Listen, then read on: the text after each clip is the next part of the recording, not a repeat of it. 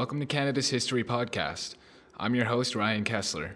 Today I'm speaking with Dean Robinson, author of Howie Morenz, hockey's first superstar. Robinson grew up in Stratford, Ontario, the same town as Morenz, who is one of the NHL's greatest offensive players of all time. It has been Robinson's lifelong passion to share Morenz's story. When did people in Stratford start to take notice of Howie Morenz? In the uh, spring of 1917, the, the Mitchell Juveniles won the Western Ontario Hockey Championship, and their center that year, or rover, as that position was called in those days, was the 15-year-old Morenz, who of course lived in Mitchell. Um, soon after that win, the Morenz family moved from Mitchell to Stratford, and Howie's reputation as a hockey player went with them. And really, in, in Stratford, he just picked up where he left off in Mitchell. The teams he played for in Stratford went farther afield than those in Mitchell, and when they did, he was he soon became a well-known hockey player throughout the province. And then from there, did um, when did the rest of the country start to take notice? Like when did the scouts start to take notice of him? I, I think mostly when he was uh, like when they the the intermediate, senior, and uh, junior teams in Stratford often found themselves playing against teams from uh, Toronto and, and larger centers, and there were always hockey people uh, bird dogging at those at those games. And sometimes the scouts were were referees who uh, who kind of bird dogged for teams and would phone in information about players they saw. Uh, sometimes they were sports writers, and um, Howie's, you know, if, if you're on a Stratford team and you're beating a Toronto team, somebody's going to take notice, and uh, be what happened. uh, so um, it's been well documented that Howie Morenz actually played for the Stratford junior and senior team at the same time. How did he manage to do that? Well, actually, he uh, he played for three teams at the same time here in Stratford, and in in January of uh, 1918, he was called up by the called up to the Stratford junior team. So soon after the family moved to uh, Stratford. At the t- at that time, that junior team was called the Midgets, which I know is confusing by today's standards, but that was the name. And they had been a struggling team in the Ontario Hockey Association when they called him up. Now he played well, but the Midgets overall didn't, at least in the Ontario Hockey Association. But then they went from the OHA to the Northern Hockey League. They were also entered in that league for playoffs, and the midgets that year won the championship. Now, by 1921-22, in addition to the midgets and the center, city's intermediate team, the Indians, and they, the city's kind of vacillated between intermediate and senior. They always called the the senior team the Indians, but it, they might have been playing intermediate or senior. Anyway, by 21-22, Howie was playing for both of those teams. He was also playing for the Grand Trunk Railway team and his sister told me there were times when he was playing hockey as many as six times a week for those three teams. Now the railway team wasn't an intensive schedule, but they would they would travel by train and go down to Montreal, for instance, for a tournament, and then the Montreal team would come up here for a tournament, and uh, they would play other railway teams. So he would he would often spend because he was playing so much hockey. He'd often spend spend most of his shift in the locomotive shops sleeping in the cab of a locomotive. He loved hockey, but when he was playing that much, he had a little energy left for his day job. And in in that one of the teams he played for was the GTR team. The railway tended to overlook his naps in the locomotives. So he got a little bit of extra treatment then, I guess. well, he sure did. Yeah, that's that's when he caught up in his sleep because he was, uh, you know, he could play for the junior intermediate uh, team one night and play for the railway team on the weekend, and the next week it could be reversed. So then, can you describe the way that Morenz was recruited to the NHL? I mean, obviously there wasn't going to be just one team that was pursuing him. Well, in in playing as much as he did, his reputation as a hockey player was hardly a secret. But he was better known in Ontario than anywhere else, and it was thought by many that if he were to turn pro, it would be in Toronto because that's only 100 miles away, and Toronto seemed to seemed to gather up all of the the players uh, in this part of the country. And indeed, the Toronto St. Pats had taken note of Howie, and in the spring of 1923, they offered him $1,000 to play in their last five regular season games. but he didn't bite. He didn't take the money. He didn't play. And by all accounts, he was a, a shy kid, and I've got this from several people. He was a shy kid who was happy playing hockey in Stratford. I think, too, he had his heart set in apprenticing in the railway shops. He really never, I think, pictured himself as a professional hockey player. But as spring turned to summer in 1923, the St. Pats were ready to make a serious bid for his services. But the Montreal Canadiens were tipped off about that move by a sports writer, and the Habs were not unaware of Morenz because Howie had played in Montreal and had played well as a member of the Grand Trunk Railway team out of Stratford. Anyway, the Canadiens thought, in, in light of getting the tip, they thought it worth their while to be able to, to send a delegation to Stratford, and, and that's what they did in July of 1923.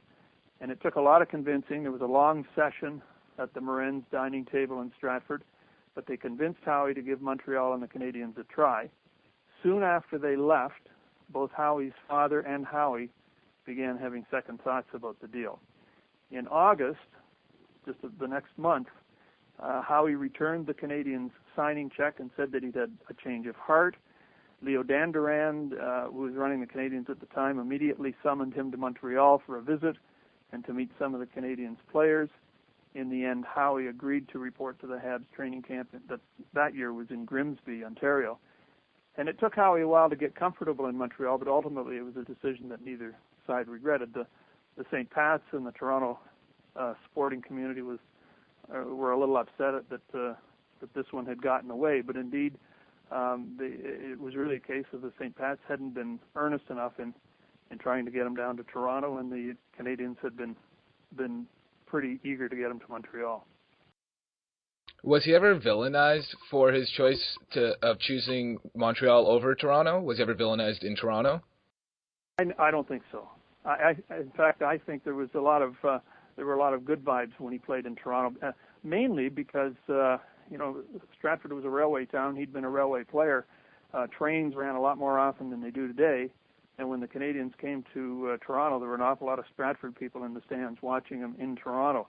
And I think he was he was uh, he was such a good player, but he was also a classy guy. He he uh, he he was friends uh, with with a lot of players on a lot of teams, uh, and uh, I, I just don't think there was that. He, I never, I never sensed that there was any any any treatment like that. I mean, the, the Leafs uh, certainly didn't cheer when he scored goals, but I, I don't. They weren't they weren't booing him out of the arena either.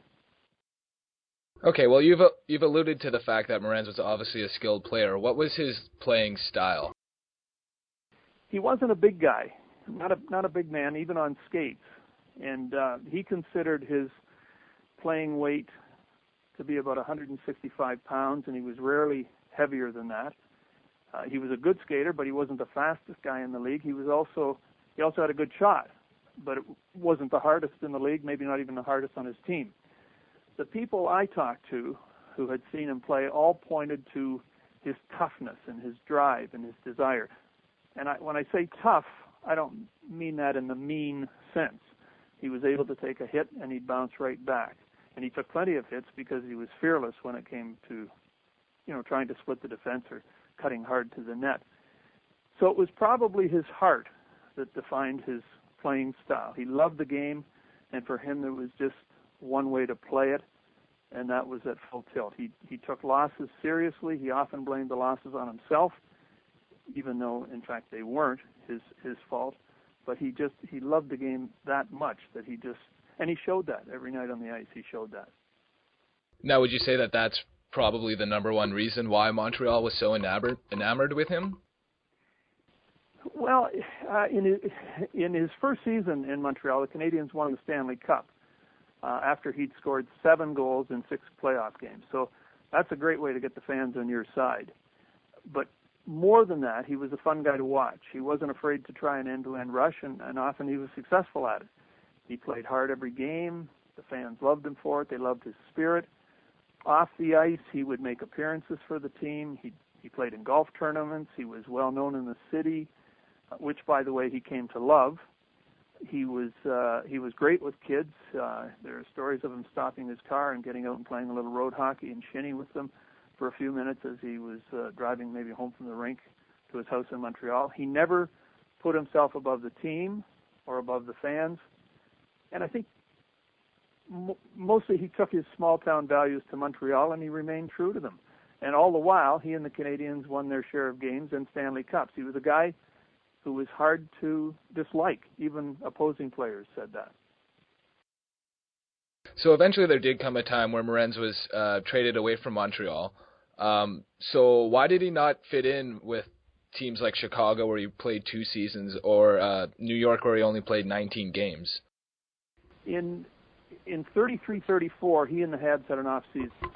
Uh, he was he was a a usual slow starter, and he had the slow start that season. It took him 11 games to get his first goal.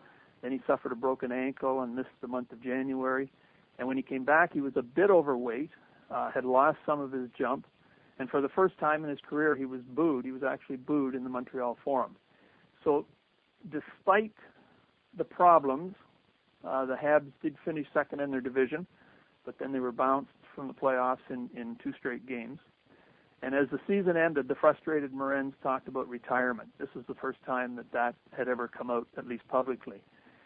And Dandurand was frustrated too, and and that led to his trading Morenz to Chicago in October of 34. And one of the reasons he said was to get Howie away from the Montreal Bluebirds and uh, give him a fresh start in a different city.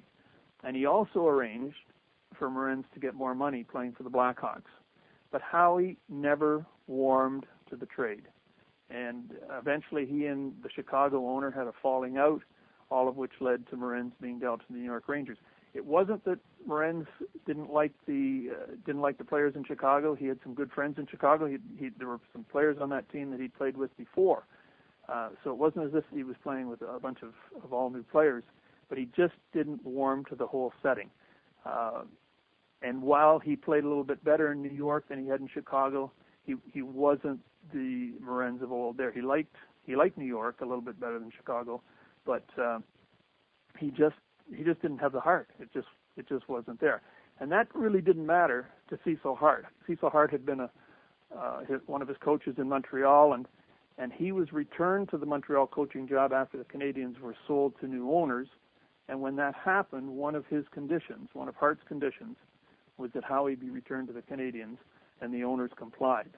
So he came back to the city um, and the fans that he loved, and that kind of rekindled the fire in him. He he said that more than once. He said, "This is where I belong. This is where I really want to play."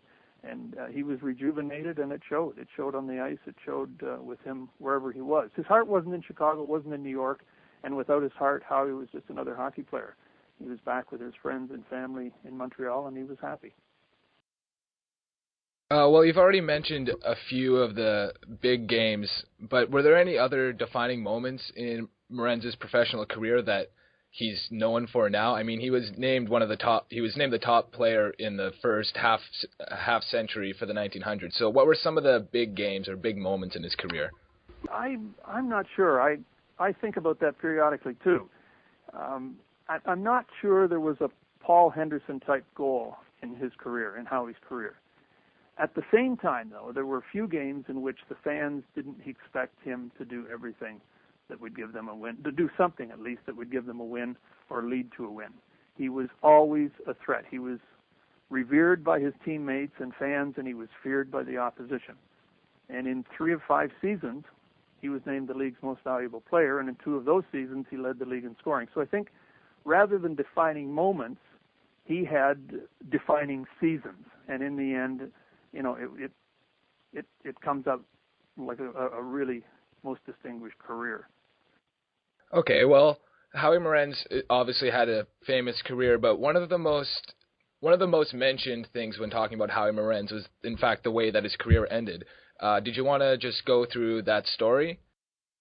Yeah, when it was a game in uh, in the Forum in January of 1937. Uh, Canadiens were playing the Blackhawks. Big Earl Seibert fell on Morenz. Morenz was was cutting for the net, and uh, uh, Seibert was checking him. He um, Morenz he, he knocked Morenz down. Morenz went into the boards. One of his uh, skates caught in the board.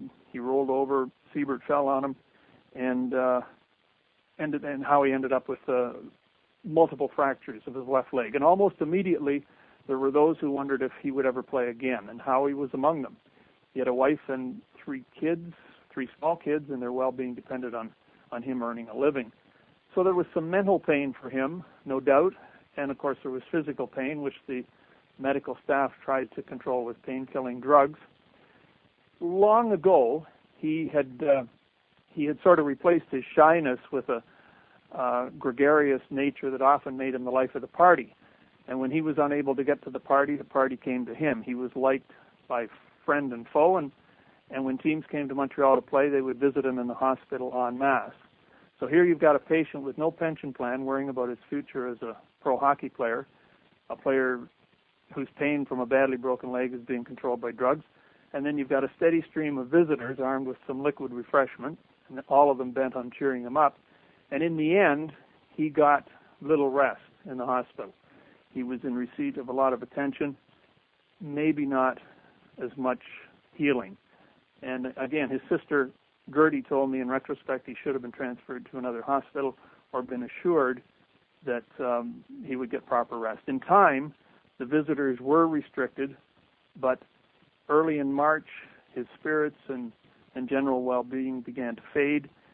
Um, they said it was said actually that he had a, a nervous breakdown, and uh, he died in his sleep uh, from from heart failure. So uh, it was a it was a tragic end to a to a pretty pretty special uh, career. Now it's also part of hockey lore that um, people said he died of a broken heart because he can never play hockey again. Do you think that had any impact on his death? There's no question in my mind that that was weighing heavily on his mind. I, I, I've heard that from a number of people. I know too that um, he uh, he didn't get a lot of rest. Um, and I, I don't know how much. I mean, they, they were he was under the care of doctors and nurses, so I'm sure they were giving him the best care they thought they could. But um, he was certainly concerned, and uh, the he he just I, he never did anything else. I mean, that was that was it. He had three small kids. He was worried about their future. He was worried about his future. He didn't know where this was all going, and I, I'm sure that played heavily on him. I think I mean, it's it's dramatic to say that he died of a broken heart. I'm sure his heart was broken, but I don't think a broken heart will necessarily kill you. Uh, I think you know there are other complications that come into the mix, and whatever they were, I'm not entirely sure. There are different stories. Some say embolism, some some say uh, that it was uh, you know some sort of a heart problem. But I, I do know that uh, that uh, he did die quietly. He did die in his sleep, uh, when they went to check in, check on him doing the nightly rounds, they found him dead. And uh, Toe Blake was in the hospital that night as well. Uh, Toe had uh, a broken wrist, I think, and he, he either had an operation or had just been set or something. But anyway, he was in the hospital the night that uh, Howie died, and he said that he'd uh, he'd seen him. He hadn't talked to him, but he'd seen him in his room and and Howie appeared to be sleeping.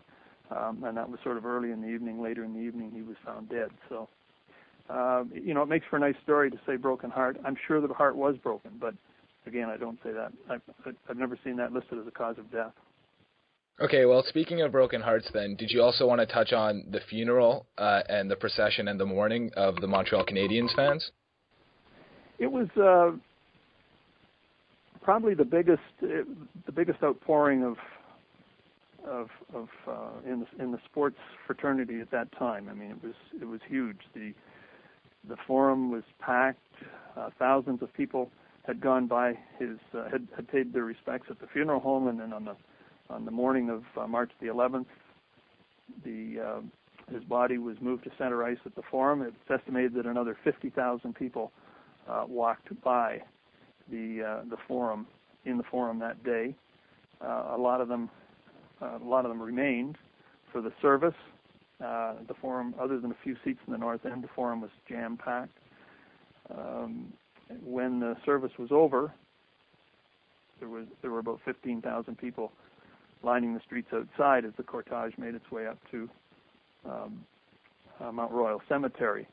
And um, the service uh, was about half an hour in length. It was carried live on CFCF, which I understand was was a first, certainly for that station, perhaps for uh, for a Canadian radio station to carry an athlete's funeral uh, live, and uh, all of the all of the hockey teams were represented. There was something like four four carload, carloads of flowers that came to the forum from the funeral home when his body was moved.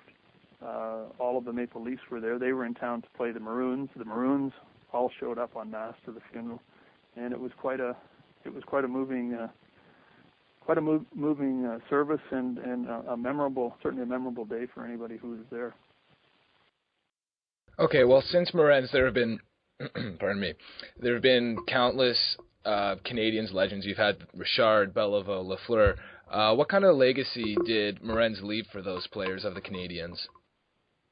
The Canadiens eventually came to be known for what has been called their firebrand style of hockey, and I think Morenz had a lot to do with the genesis of that style. He played with passion, uh, and Montreal is a city that celebrates passion. He was talented, he was tough, he was explosive. He loved to play hockey more than just about anything. And night after night, he'd show up at the rink and and do that. And the fans loved him for that. They loved him for his desire. Uh, they, they just, you know, the love was flowing both ways. Before he came to Montreal, the Canadiens had won one Stanley Cup, and he was the spark plug that helped them win their next three. And along the way, he helped to sell the National Hockey League to cities south of the border. As hockey as hockey players go, I, I think he was one of a kind, and history never forgets those players. And if you look at the four statues outside the uh, the Bell Center now in Montreal, his is one, and then the other three are, are of course, uh, Beliveau, uh, Lafleur, and uh, Richard. And those three came after after uh, but all of them are sort of attached to this this this notion of firebrand hockey, this passion, and I think um, Howie was maybe maybe the guy who defined that style, and the Canadiens have built on it ever since.